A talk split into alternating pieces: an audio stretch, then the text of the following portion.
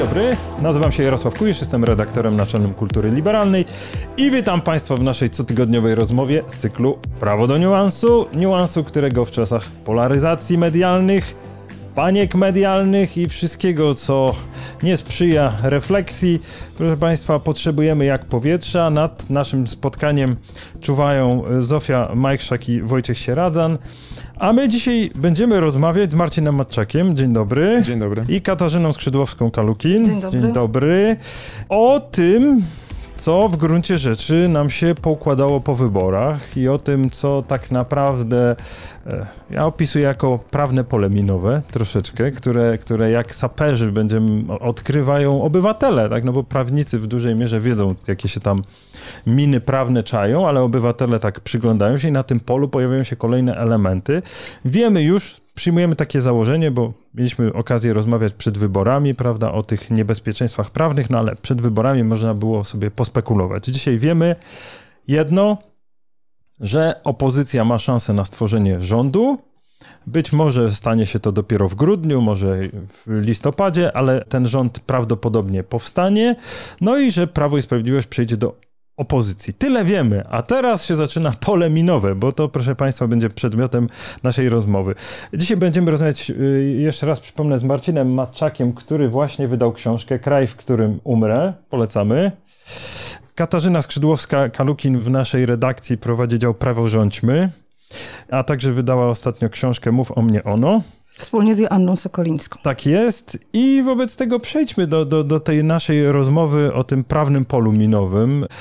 Zwykły zjadacz chleba zastanawia się, co teraz będzie, jeżeli stworzony zostanie rząd opozycyjny.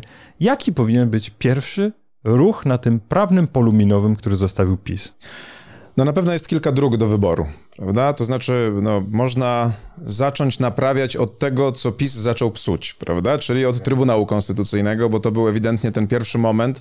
Po prostu Prawo i Sprawiedliwość wiedziało, że Trybunał Konstytucyjny to jest taka potężna bestia w demokracji, która jest prawie tak ważna jak parlament i ponieważ chciał mieć pełną wolność, no to zaczął od kneblowania, od y, niszczenia, od y, próby wsadzenia swoich sędziów, zresztą udanej i tak dalej, i tak dalej.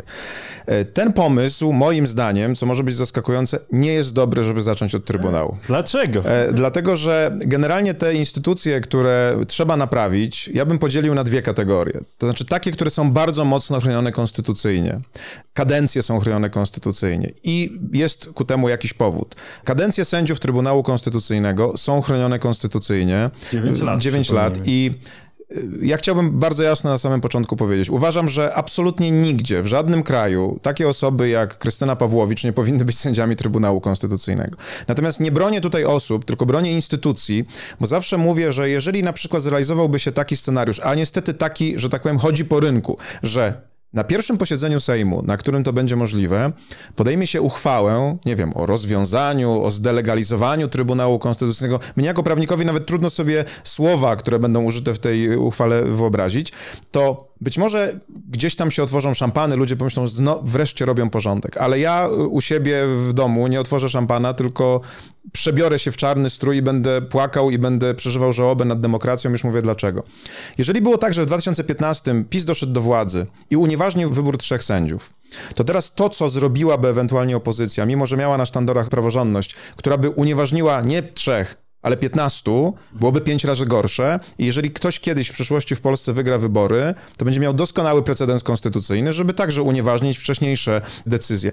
I Trybunał Konstytucyjny zamieni nam się w spółkę Skarbu Państwa, w której po prostu zwycięzca będzie brał wszystko, tak jak w piosence Abby. Nie można do tego dopuścić. My musimy zacisnąć zęby i tak jak cierpliwie czekaliśmy w kolejkach 15, żeby z tą władzą się pożegnać, tak samo teraz musimy się uzbroić w cierpliwość. Sędziów Trybunału Konstytucyjnego, ważnie wybranych, nie da się usunąć inaczej, jak postępowaniem dyscyplinarnym. Można usunąć trzech dublerów i od tego na pewno można zacząć. Co do innych trzeba wszcząć postępowanie dyscyplinarne. Na przykład moim zdaniem wobec Krystyny Pawłowicz, która znowu zaraz po wyborach powiedziała, jaka jest jej lojalność, mówiąc te straszne słowa o Niemcach i tak dalej, i tak dalej. Więc nie trybunał w sensie takiego całościowego, że tak powiem, uderzenia, ale na przykład prokuratura, która nie jest organem konstytucyjnym, w związku z tym nie wytworzy się, ma mniejszą ochronę.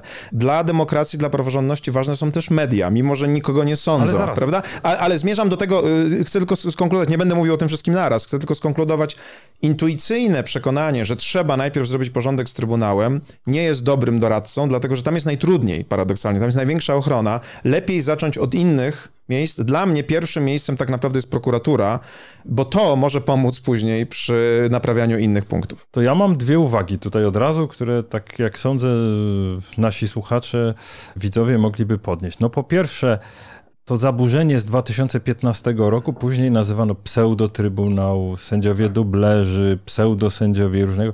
No to jak to? To teraz mamy uznać, że, że, że te wszystkie określenia, które wskazywały na to, że dokonuje się jakaś dyskontynuacja, tak, że powinniśmy wrócić, tak jakby dokonać resetu, że niech dobrze tak. się kojarzy, ale wracamy do 2015 roku tak mocno, jak to tylko możliwe i szukamy raczej sposobów na to, żeby nie wywrócić całego orzecznictwa i tak dalej, ale generalnie wracajmy do 2015 roku.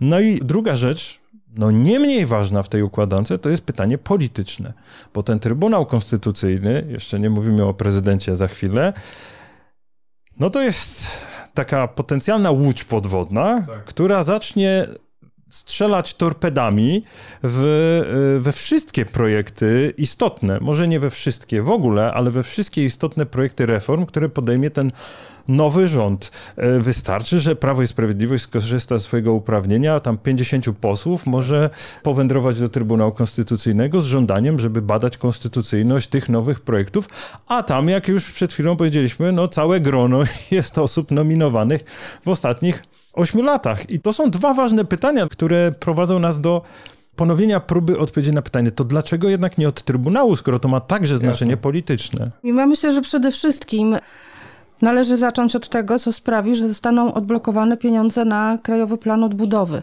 I tutaj mówimy o KRS i o Sądzie Najwyższym. I co do tego są gotowe jakby dokumenty, uchwały gotowe. Uchwała połączonych izb Sądu Najwyższego z 17 roku, prawda? Tak. Która mówi, że KRS nie jest tym organem konstytucyjnym, za który się podaje, ponieważ została nieprawidłowo obsadzona.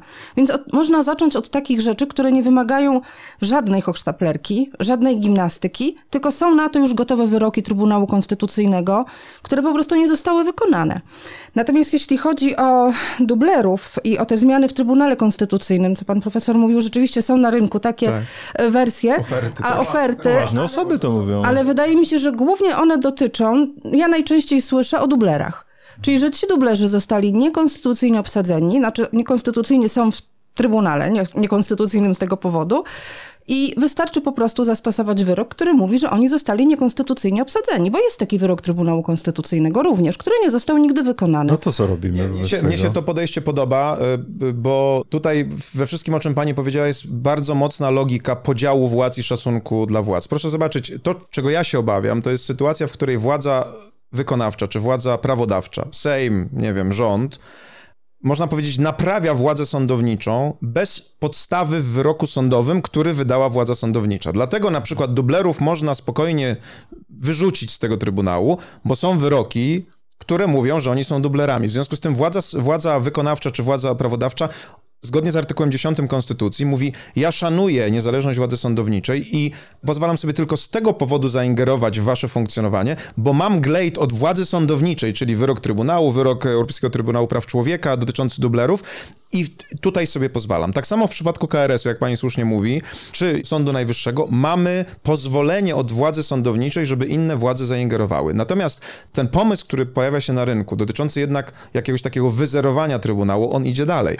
On y, opiera się na takim założeniu, że oto sam fakt, że byli dublerzy i że inni z nimi orzekali, w pewnym sensie skaził w jakiś dziwny sposób całą instytucję, tylko że to skażenie, ono nie ma podstawy prawnej, nie ma wymiaru prawnego. To, co się zdarzyło w 2015 roku, to było wprowadzenie trzech e, dublerów. Później Prawo i Sprawiedliwość rządziło naszym krajem przez 8 lat. To jest bardzo długi czas, który zgodnie z naszą konstytucją pozwolił im wprowadzić do Trybunału sędziów przez nich mianowanych. Czyli podkreślmy dla Państwa, czyli poza tymi trzema dublerami pozostałe osoby zostały, Zostały powołane legalnie. legalnie. Oczywiście były wątpliwości co do Krystyny Pawłowicz i Stanisława Piotrowicza, czy oni nie przekroczyli maksymalnego wieku.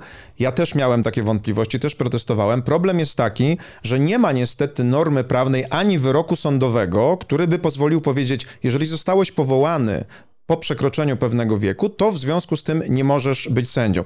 Proszę sobie przypomnieć, że Zbigniew Ziobro próbował szukać takich kruczków prawnych przeciwko poprzednim sędziom. Na przykład zakwestionował wybór trzech sędziów z roku 2010, czyli sędziego Rymarza, sędziego Zubika i sędziego Tulei. Wiecie na jakiej podstawie? Na podstawie takiej, że głosowanie odbyło się y, nad ich kandydaturami na jednej kartce, a nie na trzech osobnych. Rozumiecie o co chodzi? Jeżeli ktoś chce, tak, to znajdzie jakiś powód, który spowoduje, że będzie można sobie stworzyć błąd formalny i wyjdzie wtedy ktoś na konferencję i po prostu mówi, absolutnie straszny błąd, trzeba tych ludzi wyrzucić. Ale to powoduje, że zawsze możemy znaleźć jakiś powód, który spowoduje w przyszłości wyrzucenie innych sędziów. No i teraz pytanie takie, słuszne pytanie, no dobrze, no więc mamy problem, może powiedzieć opozycja. Nawet jak tych trzech dublerów wymienimy, to mamy 12 sędziów, którzy zostali powołani przez ten parlament, który właśnie odchodzi w niepamięć. Czy oni nie będą blokować? Historia zna takie sytuacje. Była taka sytuacja w Stanach Zjednoczonych w latach 30., kiedy Franklin Delano Roosevelt wygrał wybory, był, był prezydentem postępowym, chciał wprowadzać New Deal, chciał wprowadzać różnego rodzaju rozwiązanie, a miał w sądzie konstytucyjnym, czyli najwyższym, tak zwanych czterech jeźdźców, prawda, konserwatywnych, którzy mu wszystko, przepraszam słowo, uwalali. On miał mandat demokratyczny, a oni mu to kasowali. I był pad. Co wtedy zrobił Roosevelt? No, wymyślił sobie ten court packing, to znaczy powiedział tak, rozszerzymy skład Sądu Najwyższego, bo tam konstytucją on nie jest regulowany, ten liczba dziewięciu sędziów, myślał do 16, no to ja swoich dokoptuję ośmiu, prawda, czy tam y, siedmiu i będę miał większość. I już to, mimo że to nie byłoby formalnie naruszenie konstytucji, spowodowało ogromne oburzenie. Jak się to skończyło? Jedna i druga strona ustąpiła ostatecznie. Roosevelt się wycofał, sędziowie odpuścili. I teraz uwaga, czy to nie jest naiwne? Jeden fakt tym roku, nie wiem czy Państwo wiedzą, było głosowanie w Trybunale Konstytucyjnym nad y, uchyleniem immunitetu Krystynie Pawłowicz. Ona obraziła pana Brejzę i tam pełnomocnicy złożyli wniosek, to było publiczne, pan Brejza o tym mówił. Wiecie, jaki był wynik głosowania nad uchyleniem immunitetu pani Krystyny Pawłowicz? 7 do 6 wygrała 7 do 6, to znaczy wygrała jednym głosem. To było jeszcze przed wyborami. W tym momencie, kiedy mamy do czynienia już ze zmianą, kiedy odpadł patron polityczny, wyniki takich głosowań będą jedną wielką niewiadomą. Być może następne głosowanie o uchylenie immunitetu będzie odwrotnym. Czyli co, zakładamy, że Trybunał Konstytucyjny się sam odmrozi pod wpływem wyniku wyborów, To tak? jest możliwe nie tylko pod wpływem wyniku wyborów, co też, oczywiście, tak. ale też dlatego, że po pierwsze, kończą się niektórym sędziom kadencje, będą nowi sędziowie powołani, a po drugie, tam jest jednak konflikt wewnętrzny który przecież sprawia, że bardzo ważna ustawa dla PiSu nie została rozpatrzona przez Trybunał Konstytucyjny, która by odblokowała pieniądze na KPO. Dlatego właśnie, że trwa tam wewnętrzny konflikt, więc Dokładnie. to już nie jest ten monolit, który został stworzony w roku 15-16 i dalej, tylko to jest coś, co powoli już zaczyna się przeistaczać zgodnie z prawem, i no, pod wpływem również polityki. I będzie się przeistaczać, jak pani mówi, dalej, dlatego że jeżeli y, wygasną kadencje sędziów, no to ten parlament powoła następnych sędziów. I tak jak mówię, są ludzie, którzy są jastrzębiami w tej zmianie. Uważają, że tutaj trzeba uderzyć w stół. To są takie Aleksandry macedońskie, które przychodzą i nie chcą rozwiązywać tego słupa, tylko chcą go przeciąć. Ja naprawdę odradzam. My, my w Fundacji Batorego długo pracowaliśmy, żeby przekonać y, partie opozycyjne, że to trzeba zrobić inaczej. To nie jest tak, że to, co myśmy zaproponowali tam jest zupełnie bezzębne, bo tam na przykład jest unieważnienie wyroków wydanych przez dublerów, w tym na przykład wyroku aborcyjnego, prawda, i, i innych, więc to, tam są rozwiązania dalej idące. Chodzi nam tak naprawdę chyba o to, żeby nie powtórzyć tego, co zrobił PiS, tylko bardziej. To znaczy, żeby nagle władza ustawodawcza nie poczuła się Bogiem i powiedziała, wybrali nas, to teraz już możemy wszystko. Nie, nie możecie. Niestety, jakkolwiek nawet ci sędziowie nam się nie podobają, ich większość z nich została powołana ważnie i szacunek dla instytucji wymaga, żeby oni pozostali, Potem będą wymieniani, oczywiście, być może zmienią swoje postępowanie. Trzeba zagryźć zęby i poczekać. To jest lepsze rozwiązanie. Czyli co? Ale to trochę pachnie takim mm, zarzutem, że tu nadmiar optymizmu jest, bo przypominam, 50 posłów e, Prawa i Sprawiedliwości może wędrować co chwila, przynajmniej w teorii, do, do Trybunału Konstytucyjnego i tam jakieś istotne zmiany ustawodawcze mogą po prostu... Nie, ale, ale może, może tak być. Ta historia z Rooseveltem, proszę pamiętać, ona też była dramatyczna, tak? Dlatego, że Stany Zjednoczone były po e, depresji roku 29. To była bardzo poważna sprawa, prawda? Dotycząca tego, że nagle przed prezydent z energią, z pomysłami, żeby zmieniać, żeby reformować, a tutaj czterech sędziów, prawda, mówią, nie, nie pozwalamy. Więc to jest bardzo poważne. To nie było tak, że to było śmieszne albo to był mniejszy spór. Ja bym nawet powiedział, że w dużej mierze on był może poważniejszy, dlatego że ludzie czekali na zmiany, sąd się sprzeciwiał. Pozwólmy dynamice tych spraw trochę się potoczyć. Ja dlatego też mówię o tej prokuraturze, ponieważ jeżeli prokuratura będzie mogła prowadzić postępowania, na przykład dotyczące tego, czy ktoś nie wpływał na wyroki Trybunału Konstytucyjnego, czy co się działo na spotkaniach, które odbywał pan Dworczyk, Historia uczy, prawnicza, że nie ma nic bardziej demobilizującego i niszczącego monolit, jak dobre postępowanie karne. Tak, ja mówię to z pełną odpowiedzialnością. To znaczy, jeżeli prokuratura, i powinna to zrobić, zacznie badać, czy politycy nie wpływali na wyroki Trybunału Konstytucyjnego, a wszystko wskazuje na to, że wpływali, czy nie ustalali terminów, a dużo wskazuje na to, że ustalali, to nagle w środku będą sędziowie, którzy nie brali w tym udziału i tacy, którzy brali w tym udział. Już dubler Muszyński przecież, jak tylko się ogłosiła ta sprawa, już zaczął sypać, jeżeli można tak powiedzieć. Zaczął mówić, o ja tutaj mam dzienniczek, w którym spisywałem, to się może Słynny zdarzyć, tak? To się prawda? może zdarzyć i, i dlatego ja, ja bym tutaj, jest taka stara polska piosenka piękna, nie zabijaj tej miłości, daj spokojnie umrzeć jej, tak? Nie zabijajmy tego Trybunału, dajmy mu spokojnie umrzeć. On się rozpadnie sam i yy, nawet jeżeli pojawią nam się jakieś przeszkody, to warto będzie chwilę chwilę poczekać, zamiast niszczyć instytucje i tworzyć precedens konstytucyjny, który absolutnie się zemści. Ale tu chciałabym dodać coś jeszcze o tym prokuratorze, bo to jest coś takiego, co my możemy teraz przymknąć oko na coś, co bardzo, na co bardzo pomstowaliśmy że prokuratura stała się zależna politycznie z chwilą, kiedy minister e, sprawiedliwości został prokuratorem generalnym. No to w pierwszej no i teraz kolejności. Dla przywracania praworządności może się to okazać taki relikt dość cenny przewrotnie, prawda? Tak pan to mówi teraz o prawda, tych postępowaniach. Ale takie zadam pytanie, bo znowu jednak Wystarczy, to jest płaszczyzna polityczno-prawna, tak? tak. No, no nie, nie ma ucieczki przed tym. I pytanie moje brzmi tak, to będzie jednak rząd koalicyjny. Siłą rzeczy on będzie ucierał stanowiska. Czy to nie oznacza, że te nasze obawy o przejęcie narzędzi poprzedniej ekipy są e, nadmierne? Jak myślicie?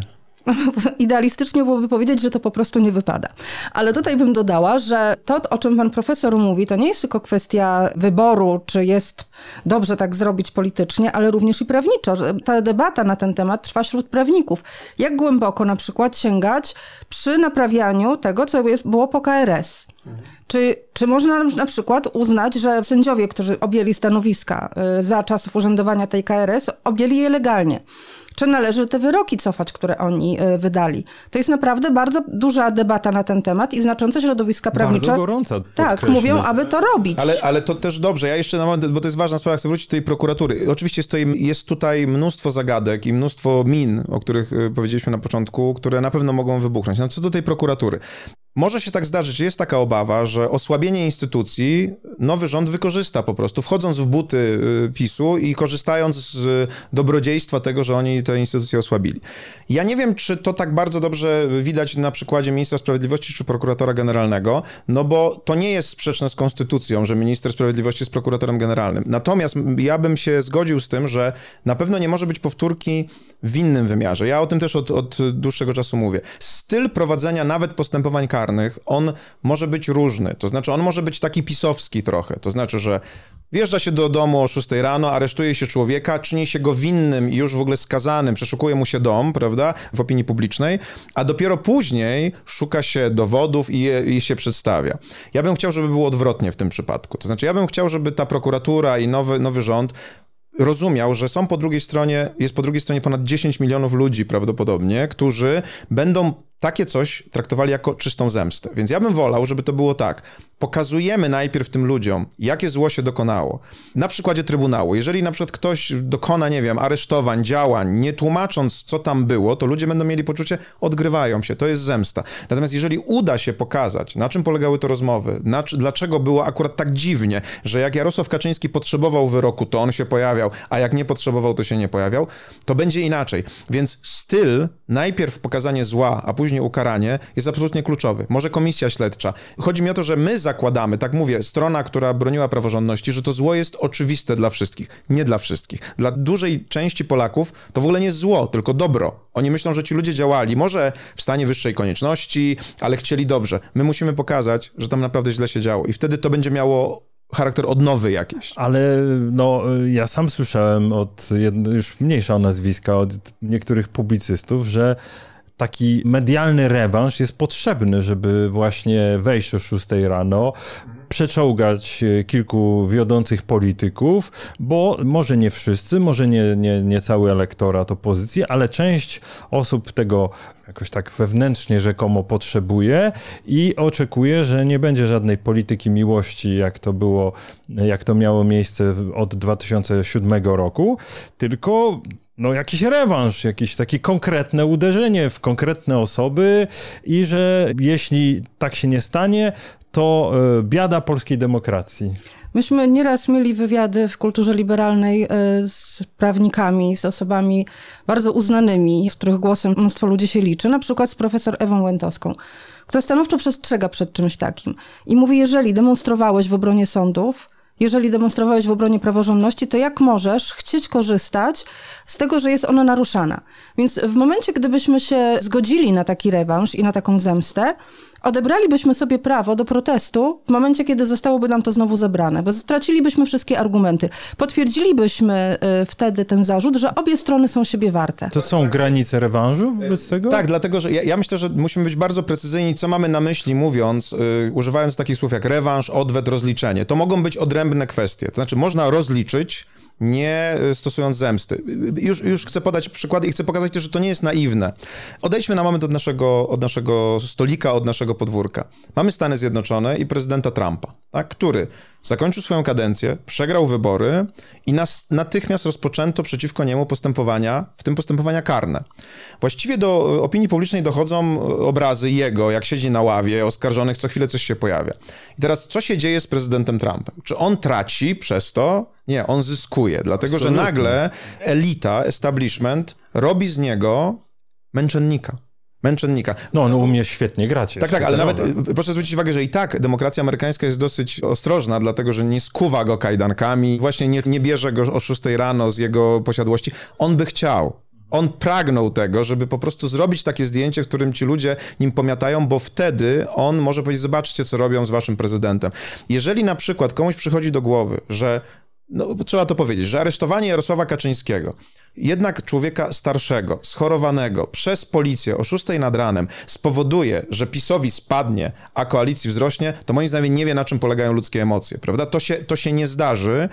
To, co można zrobić, to trzeba pokazać, co Jarosław Kaczyński robił prawda, jakie zło dokonał, albo co, jakiego zła dokonał Zbigniew Ziobro i wtedy ludzie zrozumieją, że po prostu to, co się dzieje, to nie jest odwet, tylko Rzeczpospolita, Polska, nie konkretny minister, nie konkretny człowiek, wymierza jako wspólnota sprawiedliwość. Ale Dlatego trzeba to odwrócić. Przepraszam, że wejdę w słowo, ale są osoby, które pomagały bardzo aktywnie po stronie opozycji przetrwać te 8 lat, prawda, no bo to była też strategia przetrwania społeczeństwa obywatelskiego i oni ponieśli pewne koszty, to znaczy są osoby, które realnie nie wiem, straciły pracę, dotknęły jakieś e, szykany, represje, nieprzyjemności i oni oczekują nie żadnej symbolicznej, prawda, odpłaty, tylko właśnie tak, zróbmy raz w życiu y, coś dobrze, a nie opowiadajmy o tym, że Trybunał Stanu w Polsce to nigdy nie działał. Ale Trybunał Stanu jest akurat dobrym pomysłem, bo to jest postępowanie, które ma właśnie po to jest zrobione w takiej formule, żeby ono jednak miało swój wymiar publiczny, prawda? Mnie bardziej chodzi właśnie o takie pomysły, o to, takie, takie pragnienie krwi, które u niektórych się pojawia, prawda? Medialne, takie medialne. Niech tam będzie nowa telewizja, niech po prostu pokaże, jak ten człowiek prawda, w spodenkach leży. Na... Nie wolno takich rzeczy robić. Natomiast ta druga kwestia, czyli na przykład zadośćuczynienie ludziom, którzy stracili pracę albo byli szykanowani, to jest inna dyskusja. Tutaj jest tylko dobro, tutaj nie ma żadnej zemsty, prawda? Więc przywrócenie do pracy, oddanie y, szacunku, czy wręcz hołdu, kto wie, może nawet nie nagrodzenie tych ludzi, nie prokuratorów, którzy byli prześladowani, sędziów, Sędziów, którzy byli prawda? prześladowani, to absolutnie my jako wspólnota powinniśmy zrobić, bo oni na to zasłużyli. Ale to wysyła dobry sygnał, to jest dobra energia. Doceniamy ludzi, a nie poniżamy, prawda? Te sytuacje, kiedy nagle y, aparat państwa po zmianie władzy brutalnie, bez wyjaśnienia pełnego, dlaczego to robi, atakuje ludzi, a więc bardziej skupia się na pokazówce niż na wymierzeniu sprawiedliwości, to nie jest dobry pomysł, absolutnie. I to nie jest naiwne z naszej strony, tylko jest bardzo pragmatyczne. No dobrze, to słuchajcie, drugi element układanki, bo tak żeśmy przeszli sobie przez Trybunał, pojawiła się prokuratura, prezydent. No przecież Andrzej Duda nie wywodzi się ze środowisk opozycyjnych, prawda, tylko ze środowisk Prawa i Sprawiedliwości. Co więcej, po 2015 roku złożył podpis pod niejednym dokumentem, który skłaniałby nas do poważnego namysłu nad tym, czy przypadkiem Trybunał Stanu i w jego przypadku nie należałoby rozważyć tego rozwiązania. No i on pozostaje na scenie jeszcze przez dłuższy czas y, i to jest kolejna część tej, tej układanki, że depisyzacja państwa wcale nie będzie ani procesem prostym, ani też z dnia na dzień w ogóle nie będzie możliwa. No. Rozróżnijmy tą depisyzację od przywracania praworządności. A da się? Mi się wydaje, że się da. Więc tak, e, są niektóre rzeczy, tak jak mówiliśmy o tych uchwałach, które mogą na przykład przywrócić prawidłowy skład e, Trybunału Konstytucyjnego.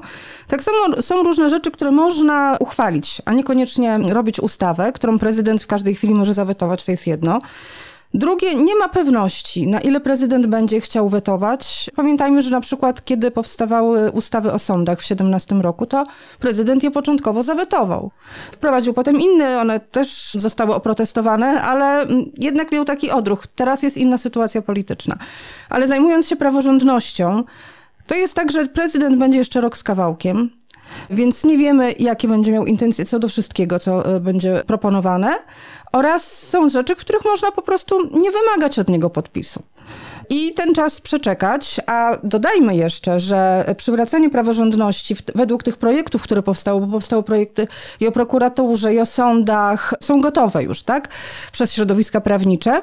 One nie zakładają wyłącznie odsunięcia PiSu od władzy w instytucjach państwowych, ale zakładają reformę, bo na przykład sądy, oprócz tego, że zostały upolitycznione, że tam jest próba tego, aby zostały upolitycznione, o wiele gorzej działają od roku 15. O wiele, wiele dłużej trwają rozprawy na przykład, tak? Więc e, te projekty wszystkie zakładają również to, aby te sądy sprawniej działały, więc one nie opierają się wyłącznie na polityce i na upolitycznieniu. Tylko po prostu na tym, żeby państwo to, co zostało przez ten czas zaniedbane, cofnięte, żeby poszło do przodu. Czy co, przymykamy oko na czyny prezydenta niektóre? To znowu jest kwestia e, oczywiście decyzji w pewnym sensie politycznej, co z prezydentem robić, czy w jaki sposób reagować na te naruszenia. Ja uważam, że jeżeli tylko taka możliwość by istniała, prezydent Duda powinien zostać postawiony przed Trybunałem Stanu. Ja uważam, Jednak, że tak? tak, tak, uważam, że tak powinno być, dlatego że to, co robił, to znaczy to przyjmowanie ślubowań po nocach, prawda, wbrew e, stanowisku Trybunału Konstytucyjnego, te propozycje dotyczące Sądu Najwyższego, myśmy już o tym trochę zapomnieli, on trochę poprawił rzeczywiście swój wizerunek wtedy, kiedy ten, ten, ten, ten straszny projekt Zbigniewa Ziobry zawetował, ale przecież to, co zaproponował później, było sytuacją lepsze. fatalną. Teraz mianuje sędziów, prawda, dalej tych neosędziów, wiedząc, że to, to oddala pieniądze z KPO. To są poważne sprawy i ja, może państwu się to wydać, którzy nas słuchają, jakieś niekonsekwentne, ale My mamy, jeżeli jest procedura i jest podstawa, i ta procedura daje szansę społeczeństwu zrozumienia, dlaczego ktoś jest karany, to ta procedura powinna być stosowana. Ja się, kiedy mówiłem o tym, że się boję takich spektakularnych działań, to na przykład chodziło mi o sławetny artykuł kodeksu karnego, czyli artykuł 231 kodeksu karnego, jakim jest niedopełnienie obowiązków albo przekroczenie uprawnień. Bardzo miękki, prawda? On jest bardzo miękki i ja widziałem takie oskarżenia pod, na przykład y, pod, pod adresem prezesów spółek Skarbu Państwa z czasów PO i PSL, gdzie zbyt duża faktura zapłacona przez firmę była podstawą, żeby postawić zarzut, prawda? Dlatego, że pytano, ale czy to było tyle warte? I teraz Proszę zwrócić uwagę, jak próbowano skonstruować zarzuty pod adresem e, Romana Giertycha. Każdy prawnik, który na nie patrzy, widzi, że one są grubą nicią szyte. Natomiast ich też nie pokazano specjalnie, tylko powiedziano, coś tam złego się zdarzyło. Ja chcę takiej sytuacji uniknąć, kiedy nagle zdarzają się na przykład aresztowania, a opinia publiczna nie wie o co chodzi. W przypadku postępowania przed Trybunałem Stanu opinia publiczna będzie wiedzieć. W przypadku komisji śledczych opinia publiczna będzie wiedzieć. Chodzi mi o to, żeby to nie było w zaciszu gabinetu prokuratora, bo na to druga strona zareaguje. Tak jest teraz w Stanach Zjednoczonych. Ludzie nie wiedzą do końca, o co Trump jest oskarżony, bo jest cała masa zarzutów, one w różnych postępowaniach są, więc generalnie taki konserwatywny, powiedzmy, Amerykanin siedzi i mówi, no dobrali się do niego, no przegrał i się do, po prostu go zniszczą teraz. I zaczyna mu współczuć i mówi, no chyba coś jest nie tak w tych elitach. Nie możemy na to pozwolić. Musi być jasno powiedziane, jeżeli jest kara, to jaka była zbrodnia. Ale nie może być kary są, przez zbrodnię. Jakie są możliwości, żeby Trybunał Stanu raz w życiu coś zrobił? No, Jeszcze chciałam marne, coś prawda? dodać Marne, o tym tak. Trybunale, bo to, właśnie o to chodzi, że Trybunał Stanu, jeżeli sobie myślimy, on pójdzie pod Trybunał Stanu i tak sobie myślimy z satysfakcją, to nie będzie w żadnym wypadku miało elementu politycznego odwetu, ponieważ Trybunał Stanu nie może dać politycznej kary, nie może dać kary karnej, prawda? Czyli proszę mi poprawić, jeśli się mylę.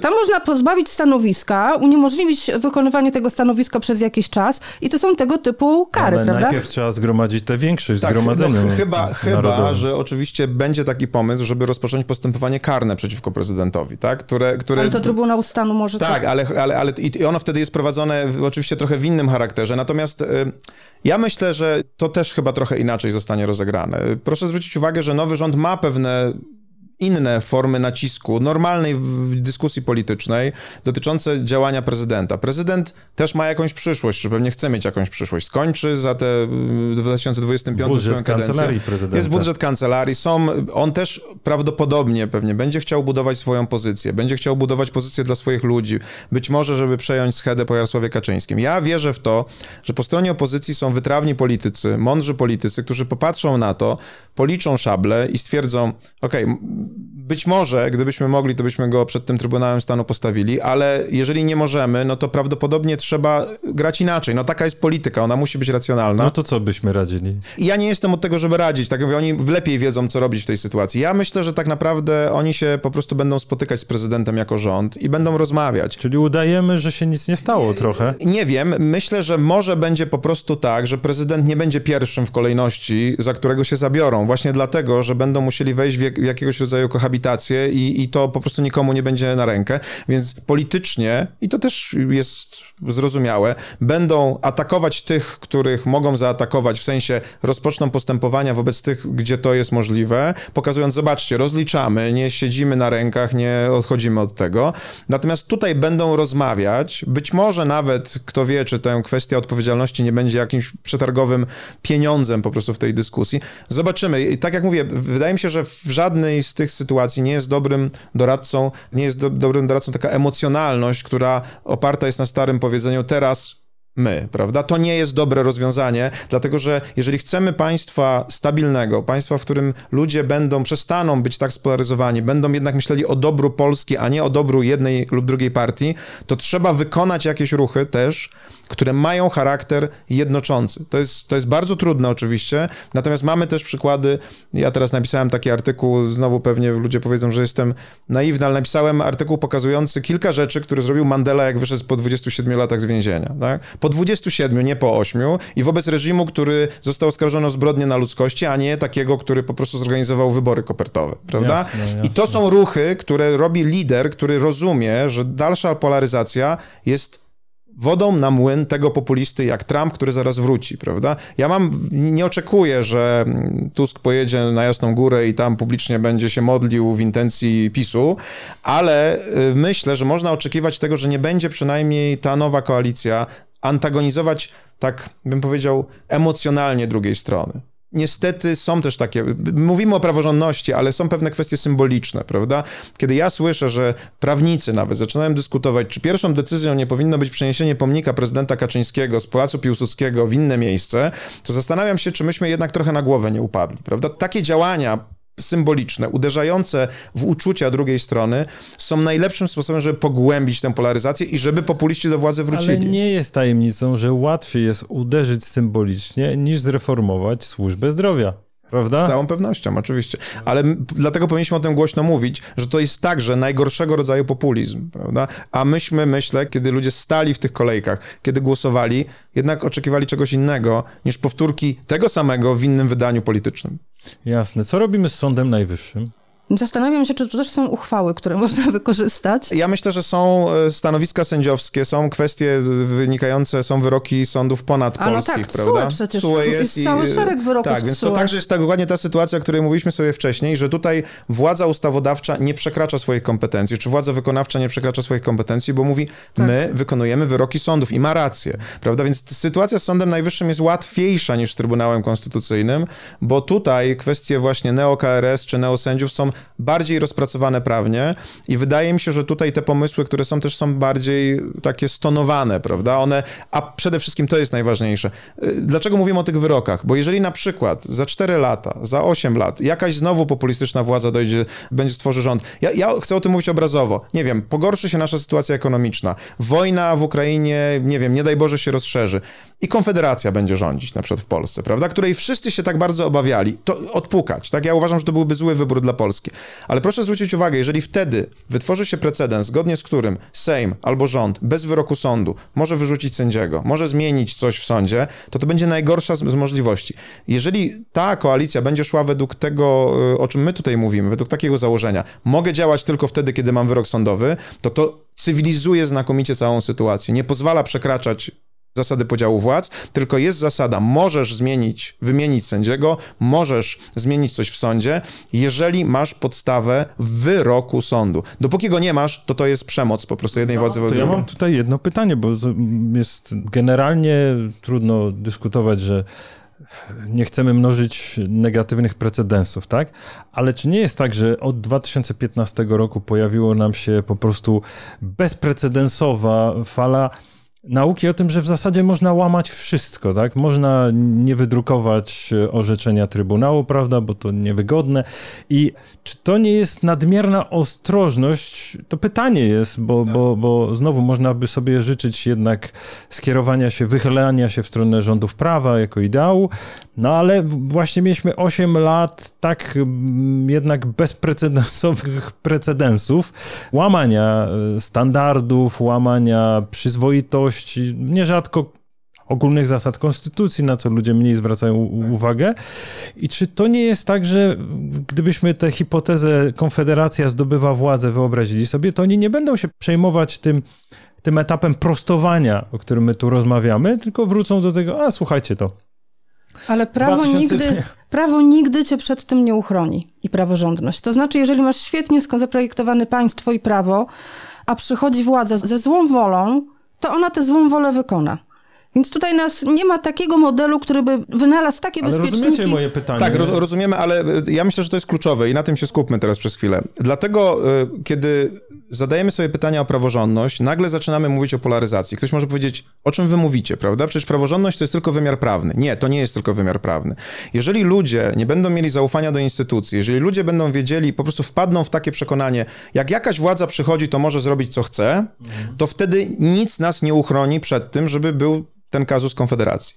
Teraz my musimy w związku z tym działać niejako na dwie ręce, to znaczy jedną ręką karać tych, którzy wykonali to całe zło i ja chcę też jasno powiedzieć, dla mnie jest na przykład oczywiste, i trzeba to jasno powiedzieć, że postępowanie karne przeciwko pani Beacie Szydło z artykułu 231 kodeksu karnego, czyli przekroczenie uprawnień albo niepełnienie obowiązków, w związku z nieopublikowaniem wyroków Trybunału Konstytucyjnego dla mnie jest oczywistością. Oczywistością. Jest dla mnie tak? absolutną Okej. oczywistością, dlatego że nie wolno tak, to był, to był zamach stanu, prawda? Więc mi nie chodzi o to, żeby działać w białych rękawiczkach i mówić, nie, nie, nic się nie stało. Ale jednocześnie, jeżeli zarzucamy politykowi, w dosyć jasnym przykładzie, moim zdaniem, przekroczenie uprawnień, to nie możemy sami przekraczać tych uprawnień, prawda? To chyba jest Jasne, oczywiste. jasne. I teraz zmierzam do tego, że jeżeli udałoby nam się połączyć dwie rzeczy, to znaczy pokazać, że ta nowa władza jest twarda w zakresie oczywistych naruszeń, tak jak na przykład nieopublikowanie wyroków. Z drugiej strony dba o to, żeby sama nie naruszała i jednocześnie walczy o to, żeby ludzie się nie polaryzowali, czyli żeby nie było gleby dla e, rozwoju polityki populistycznej,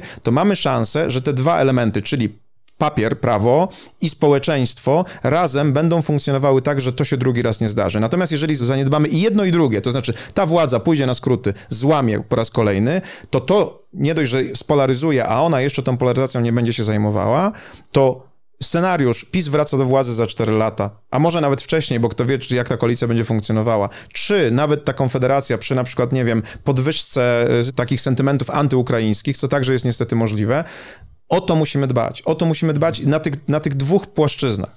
Była Beata Szydło? Co ze Zbigniewem Ziobro?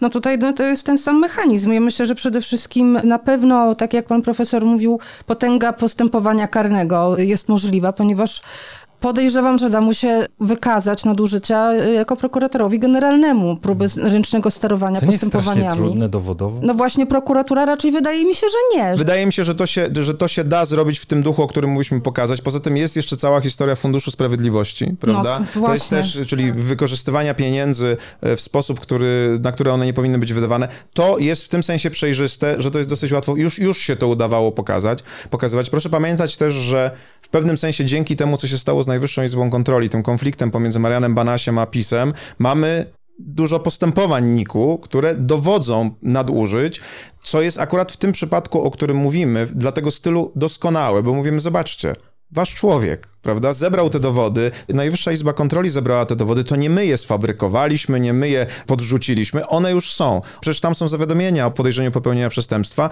więc to jest właśnie ten mechanizm, prawda, kiedy nowa władza przychodzi i mówi, słuchajcie, my nie chcemy się mścić na nikim, my nie chcemy nikogo wyprowadzać w kajdankach o 6 rano. Mamy zawiadomienia, musimy je prowadzić. Cała Polska widziała, że Beata Szydło nie publikowała wyroków. Tak nie może być, To jest prawda? łatwe do dowodzenia. Zbigniew Ziobro również? Ale cała Polska widziała również, jak prokuratorzy byli przesuwani do innej części y, kraju, tylko dlatego, no właściwie nie wiadomo dlaczego. Ale to są Albo jak- jak fistaszki, wiesz, w porównaniu z tym, że on przyczyniał się do łamania praworządności w skali po prostu hurtowej. No ale my, wie pan, teraz nie wiemy jeszcze tego do końca, tak? Znaczy, no, chodzi o to, że są pewne rzeczy, pewne naruszenia już zostały ujawnione. Na przykład te kwestie dotyczące Funduszu Sprawiedliwości, one są dosyć przejrzyste. Zostały ujawnione pewne rzeczy przez Najwyższą Izbę Kontroli. Jeżeli zmieni się władza i przejęta zostanie kontrola i nad służbami, i nad prokuraturą, to z całą pewnością nastąpi taki moment, w którym te informacje będą zbierane i, i będą mogły być zaprezentowane. Ja jestem absolutnie przekonany, że tam się działo wiele gorszych rzeczy. Więcej, tak? Tak, ale w tym momencie no, trudno nam cokolwiek No, powiedzieć. To prawda, bo przypomnijmy sobie o tej grupie Hejterskiej. pana Piebiaka i, Tak, i tak. związanych tam osób, gdzie nagle okazało się, że osoby, które mają no jednak gruntowne wykształcenie, nie wiem, czy po godzinach, czy w ramach obowiązków, po prostu wysyłały inwektywy osobom no, godnym szacunku. Ale to, to jest oczywiście moralnie złe, ale tam też dochodziło oczywiście do łamania prawa. Tam oni uzyskiwali dostęp do danych y, wrażliwych dotyczących konkretnych osób.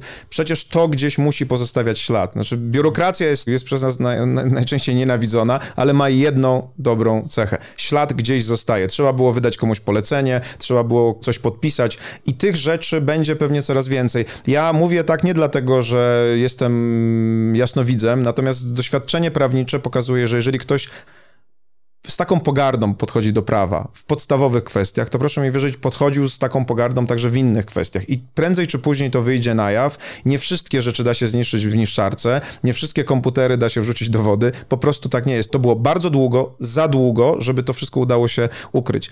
Już teraz są wystarczające podstawy, żeby te zarzuty moim zdaniem postawić, a będzie ich pewnie jeszcze więcej. Więc też chciałbym uspokoić, bo myślę, że najgorszą rzeczą byłoby, gdyby nasza rozmowa o, o potrzebie rozwagi została zinterpretowana jako rozmowa, która mówi, nie, tym ludziom nic się nie stanie. Nie, oni zasłużyli na karę, na, na pewno na postępowanie karne, bo jest, było wiele rzeczy absolutnie oczywistych i moim zdaniem one się będą toczyły i to przywróci, myślę, takie poczucie, ludzkie poczucie sprawiedliwości. Czy sprawiedliwość, a nie zemsta, tak? o to chodzi. tak. No słuchajcie, nie wiem, chyba ostatni element układanki, to jakiego, jakich narzędzi prawnych użyć do tego, żeby zreformować media publiczne, bo tutaj także się pojawia cała paleta propozycji, które by, by współbrzmiało najlepiej z takim duchem rozsądnej, prawda, odnowy praworządności. Pierwsze to jest to, y, że Rada Mediów Narodowych, i na to jest również wyrok Trybunału Konstytucyjnego, została powołana niekonstytucyjnie, ponieważ weszła w uprawienia Krajowej Rady Radiofonii i To ja już Telewizji. widzę, jak pan Czabański spokojnie wysłuchuje tego No więc to jest druga rzecz. To jest druga rzecz, że to jest trudne do przeprowadzenia w tym sensie, że Jeszcze nic się nie zaczęło dziać, a już czytamy publicystykę prawicową o miotle, która się będzie przesuwać przez ich media. Nie, nie, jest gorzej, tylko wchodzę w słowo, ale, ale po prostu pan Czabański zaczyna być obrońcą konstytucji w tym momencie. No właśnie, Więc wreszcie. po pierwsze może sobie mówić, jest wyrok Trybunału Konstytucyjnego niewykonany, e, Rada Mediów Narodowych została powołana niekonstytucyjnie i to już jest e, start. A druga rzecz, to jest reforma, która by umożliwiła wreszcie prawidłowe funkcjonowanie tym medium, bo przecież one zawsze jednak jakoś były odbijane. To znaczy nie aż tak jak teraz, nigdy nie były tak jak teraz. Były też czasy takie, w których władza była jedna, a media drugie, bo jeszcze zostały z poprzednich rządów i nie były w agresywny sposób przejmowane, tylko czekano na zmianę kadencji prezesa. Natomiast przydałaby się rzeczywiście taka reforma mediów, która by je uniezależniła politycznie mediów publicznych. E, O ile wiem, już takie projekty też powstawały, bądź też no Donald Tusk zapowiadał w ogóle likwidację na przykład, tak, TVP Info. Działają na świecie media e, publiczne, które nie są upolitycznione, więc takie wzorce na pewno są. No ale to jest stanowczo drugi krok i myślę, że on będzie jeszcze bardzo, bardzo długo po innych krokach. Za jako które media się wzięto po 15 roku? Chyba jako drugie, zaraz po Trybunale, z tego co pamiętam. Tutaj tak chyba nie będzie, bo są Tak, ważniejsze najpierw to rzeczy. chyba prokuratura, prawda? Tak, ale, te, ale oczywiście są ważniejsze, z całą pewnością. Natomiast ja myślę, że to może być robione równolegle, zwłaszcza, że skala tej propagandy przez ostatnie 8 lat y, odcisnęła piętno na ludziach i to na ludziach nawet rozsądnych. Ja rozmawiam nieraz z członkami mojej rodziny, którzy wiedzą, jakie jest moje stanowisko, ale niestety są pod wpływem tej propagandy, bo mieszkają daleko od Warszawy, oglądają TVP Info. Oni naprawdę mają przemielony mózg y, tym, tym kłamstwem, które tam, które tam było. W związku z tym możliwość mówienia prawdy, to jest, proszę pamiętać, też jeden z elementów, o którym mówiliśmy wcześniej. Jeżeli chcemy ludziom pokazać, jakie zło zostało wykonane, to to muszą pokazać także publiczne media, prawda? Bo one mają szeroki dostęp. No ale Jeżeli... wystarczy zmienić prezesa, czyli jak już Radę Mediów Narodowych Ale odwołujemy, zmieniamy prezesa i... prawda? Ja nie wiem dokładnie, bo nie jestem specjalistą akurat, jeżeli chodzi o kwestię prawa medialnego, natomiast chcę powiedzieć jeszcze, o, więc zakładam, że to jest dokładnie mechanizm, o którym mówiliśmy. Tutaj jest wyrok, a nawet jakby go nie było, to akurat media nie są y, obszarem chronionym tak konstytucyjnie, żeby tutaj dochodziło do naruszeń. Natomiast jest ta druga strona, o której mówimy. Jak to zrobić, żeby nie wzbudzić tej polaryzacji? I teraz ja o tym chcę powiedzieć, chociaż to znowu pewnie nie jest bardzo popularne. Są takie obszary, które strasznie radykalizują społeczeństwo i polaryzują społeczeństwo. To jest kwestia na przykład szacunku dla wartości konserwatywnych, w tym szacunku dla religii oraz wychowanie dzieci. I teraz dla mnie kwestia mediów, ale na przykład także szkoły, to jest pytanie dokładnie takie, czy one mają być czyjeś, czy one mają być nie, niepolityczne? Dlatego, że jeżeli one będą czyjeś, to znaczy wajcha zostanie przerzucona w drugą stronę i tak na maksa, to wtedy druga strona będzie moim zdaniem znowu 10 milionów ludzi, prawda, naszych współobywateli, oni na to popatrzą i powiedzą, no nie, jesteśmy na wojnie, prawda, trzeba zrobić wszystko, żeby to odbić. I znowu nieintuicyjne podejście. Trzy, przekręcać tę wajchę, czy jednak spowodować, oczywiście tam nie ma dziennikarzy, więc tych pseudo-dziennikarzy trzeba stamtąd usunąć, bo oni, oni to, to, co robili ci ludzie, to była zbrodnia po prostu na mediach. Natomiast trzeba bardzo zastanawiać się nad tym, kto tam ma wejść, tak? Bo jeżeli tam wejdą ideolodzy drugiej strony, to to też niczego dobrego nie zrobi. I ja tutaj znowu nie jestem naiwny. Ja wiem, że każda władza potrzebuje telewizji, ale jeżeli wśród koalicji, przywódców koalicji są prawdziwi liderzy, ja na przykład mam, mam nadzieję, że Donald Tusk już w tym momencie jest prawdziwym liderem, że on już nie musi być może całemu światu udowa- udowadniać wielu rzeczy, odniósł sukces. On jest być może człowiekiem, który może pomyśleć trochę dalej i zastanowić się nad tym, czy będzie miejsce w tych nowych mediach albo miejsce w nowej edukacji, żeby uszanować potrzeby drugiej strony. Ja bym chciał, jeżeli to jest możliwe, żeby Donald Tusk był takim mini Mandelką, tak? Żeby był tak dwoma procentami Nelsona Mandeli, jak Mandela się uczył języka drugiej strony, Afrikaans, prawda? Po to, żeby później wyszedł z tego więzienia po 27 latach i mówił do nich ich, ich językiem. Poszedł na mecz rugby, który był traktowany jako naturalny sport białych, prawda, którzy spowodowali cały ten apartheid. To żeby Donald Tusk miał te 2% potrzeby, żeby zrozumiał, że tam są ludzie i że naród trzeba scalić, prawda? A, a żeby to zrobić, trzeba pozostawić jakąś przestrzeń, żeby oni się też mogli czuć, że to są trochę ich media, już zupełnie inne, że to jest trochę ich edukacja. Ale wtedy, wtedy wypomina się Donaldowi Tuskowi, że Mariusz Kamiński został oszczędzony w 2007 roku. Ale my nie mówimy, żeby Donald Tusk zostawiał Rachonia w telewizji. Nie, tego nie mówimy. Mówimy tylko o tym, żeby ta nowa wizja mediów była trochę inna niż wizja czysto Czy polityczna. jest jeszcze jakiś element tej układanki, który pominęliśmy? Znaczy właśnie ja chciałam zdaniem? tutaj powiedzieć, że Donald Tusk będzie premierem rządu, który nie jest jednolity ideologicznie jednolity światopoglądowo, więc tu nie ma raczej niebezpieczeństwa wychylenia nadzieję, wajchy. oczywiście, tak. Chociażby na przykład trzecia droga, która już teraz y, Władysław Kościniak-Kamysz pytany o aborcję mówi, nigdy tego nie obiecywaliśmy, prawda? Chociaż Donald Tusk obiecywał. Więc tutaj mi się wydaje, nie ma tego ryzyka. Jest jeszcze pytanie o to, co to znaczy, że to będzie czyjeś? Co to znaczy, że na przykład wiem, że pan się sprzeciwiał temu, żeby szkołę objął, edukację Lewicę. objął ktoś z Tak, lewicy, tak. prawda? To przypomnijmy, dlaczego, prawda? Już mówię, chodzi, chodzi mi o to, że są pewne ruchy, które mają charakter symboliczny, tak? To znaczy, jeżeli jest tak, że mamy koalicję, która jest, jak pani mówi, zróżnicowana i zrównoważona, tak? Bo mamy, powiedzmy, trzecią drogę i PSL, które są najbardziej konserwatywne, lewicę, umownie, powiedzmy, najbardziej progresywną w tej trójce i platformę, która zawsze była pomieszaniem pewnych podejść liberalnych, nawet lewicowych oraz konserwatywnych, to powierzenie najbardziej obszaru, który najbardziej radykalizuje ludzi, bo mamy na to dowody. Są badania amerykańskich naukowców, ale ja nie żartuję, naprawdę są dotyczące polaryzacji, które pokazują, że dyskusja na temat wychowania i edukacji dzieci jest jednym z najbardziej polaryzujących obszarów w życiu społecznym.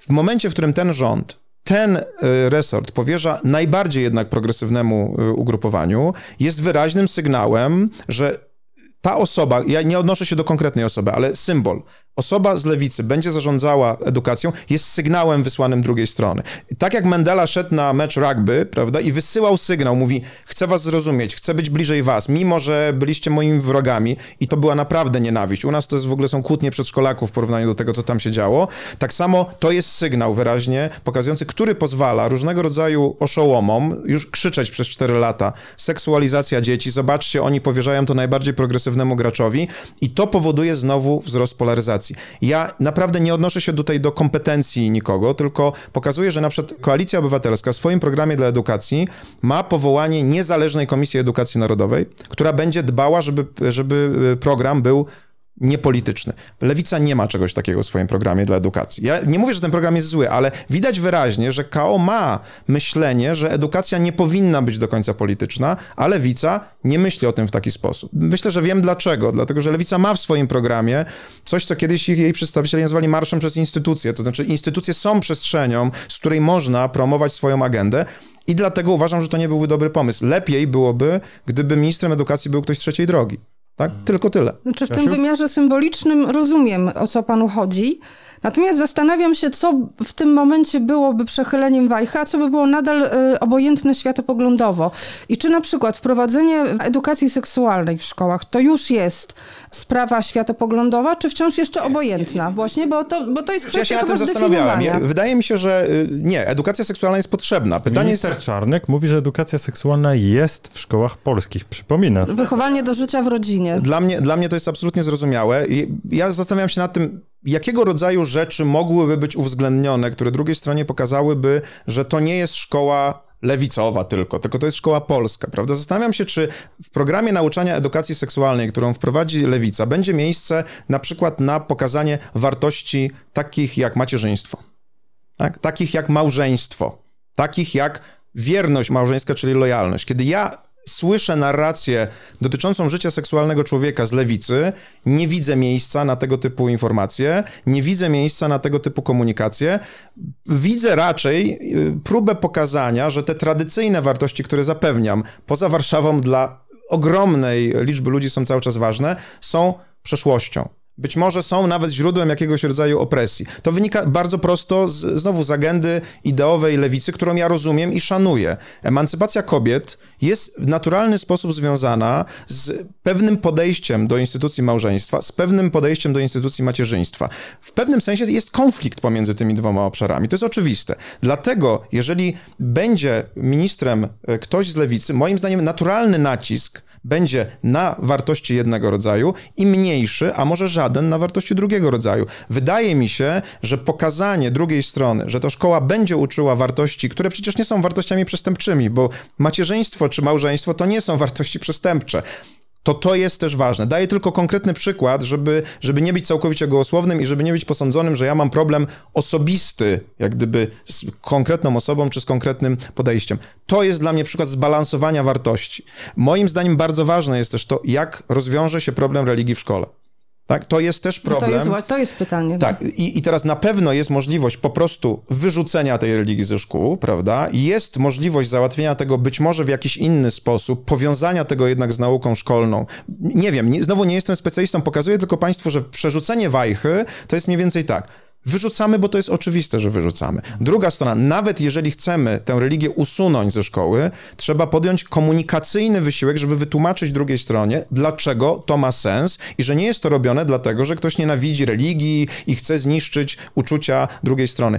Na przykład, czy telewizja polska podejmie trud wytłumaczenia drugiej strony, dlaczego religia nie powinna być nauczana w szkole, czy też po prostu powiemy, to jest oczywiste. Nie, dla nas może jest, ale dla tej drugiej strony nie jest. Ja myślę, że to się nie wyklucza zupełnie, że po pierwsze nie dopatrzyłam się, mm, znaczy nie widzę po stronie lewicowej niechęci do instytucji małżeństwa, wręcz przeciwnie, nawet o małżeństwa jednopłciowe się bije. To akurat nie jest to małżeństwo oczywiście, które jest ważne dla tej drugiej strony. No, no ale... No ale David Cameron tego argumentu to użył w przekornie, ale, ale znaczy nie widzę po prostu niechęci tak, do instytucji małżeństwa, raczej do tego, aby instytucja małżeństwa ograniczała na przykład możliwości rozwojowe jednej z osób w tym małżeństwie. To tak. E, natomiast jeśli chodzi o te kwestie z religią w szkole, to jest rzeczywiście sprawa, która wymaga Prawdopodobnie jakiejś kampanii informacyjnej. Wymaga jakiejś delikatności, delikatności i tak, bo, mm, bo można być przekonanym, że powinno nie być, ale faktycznie nie można zrobić tego tak, żeby ktoś się czuł skrzywdzony, bo to nigdy to się dobrze nie... front walki, po prostu Tak. będzie prezent dla populistów i oszołomów, którzy no, mówiliśmy, mówiliśmy. Trzeba do tego podchodzić z delikatnością. Taki jest mój postulat. Mam wrażenie, że jedną rzecz nam się udało dzisiaj zrobić, pokazać Państwu, że to jest prawdziwe prawne pole minowe.